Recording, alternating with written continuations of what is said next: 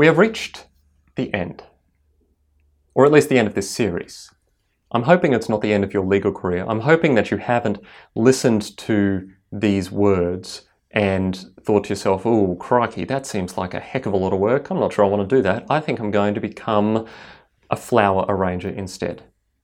If you want to be a flower arranger instead, go for it.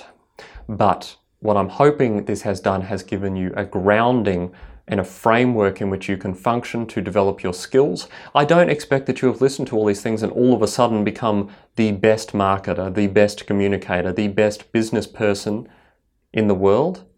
That's not how skills work. Skills take time to develop. We've discussed that over and over again. But implementation is the key here. And so, my question for you, my homework, as I've been doing throughout this series, my homework for you is to answer this What's next? It's not a trick question. The way in which you can most regularly commit yourself to growing in your legal career is not with pie in the sky aspirational statements. I want to be the best lawyer that this country has ever seen. Well, that's nice, but it's also useless.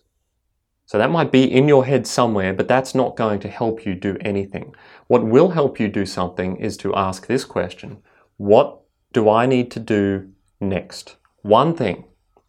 Pick one thing. What do I need to do next? Do I need to learn how apostrophes are used properly?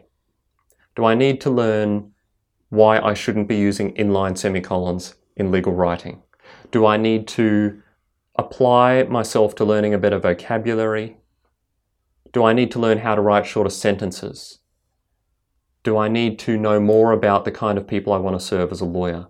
And then once you've asked that question, this is what's next, then you need to do it. I know what I need to do do it. And then you ask the next one, I know what I need to do, do it. It is a sequence, it is a habit, and it is the constant question you need to be asking. It will help you have momentum. It is not designed to overwhelm you. In fact, it's designed to achieve the opposite. Issue is not to have an unlimited list of things that you feel like you must achieve. If you write down in a book or on a page your entire life aspirational statements, there's a good chance you're going to feel overwhelmed. Instead, if you just write down what's next and how you're going to do it. One step at a time. One step at a time. Some of those steps might end up being wasted. They might end up being bad decisions. That's okay because you're going to learn from them anyway. Keep asking what's next. Keep executing one thing at a time. Don't get caught up in fluff. Get caught up in action and practical skills and learning and implementation, and that is how you'll become the best lawyer you can become. Take it beyond what I've taught in this course. Take it beyond what other people have taught you already and look to expand your horizons. Find new skills. Apply them to your practice. Do things better tomorrow than you're doing them today.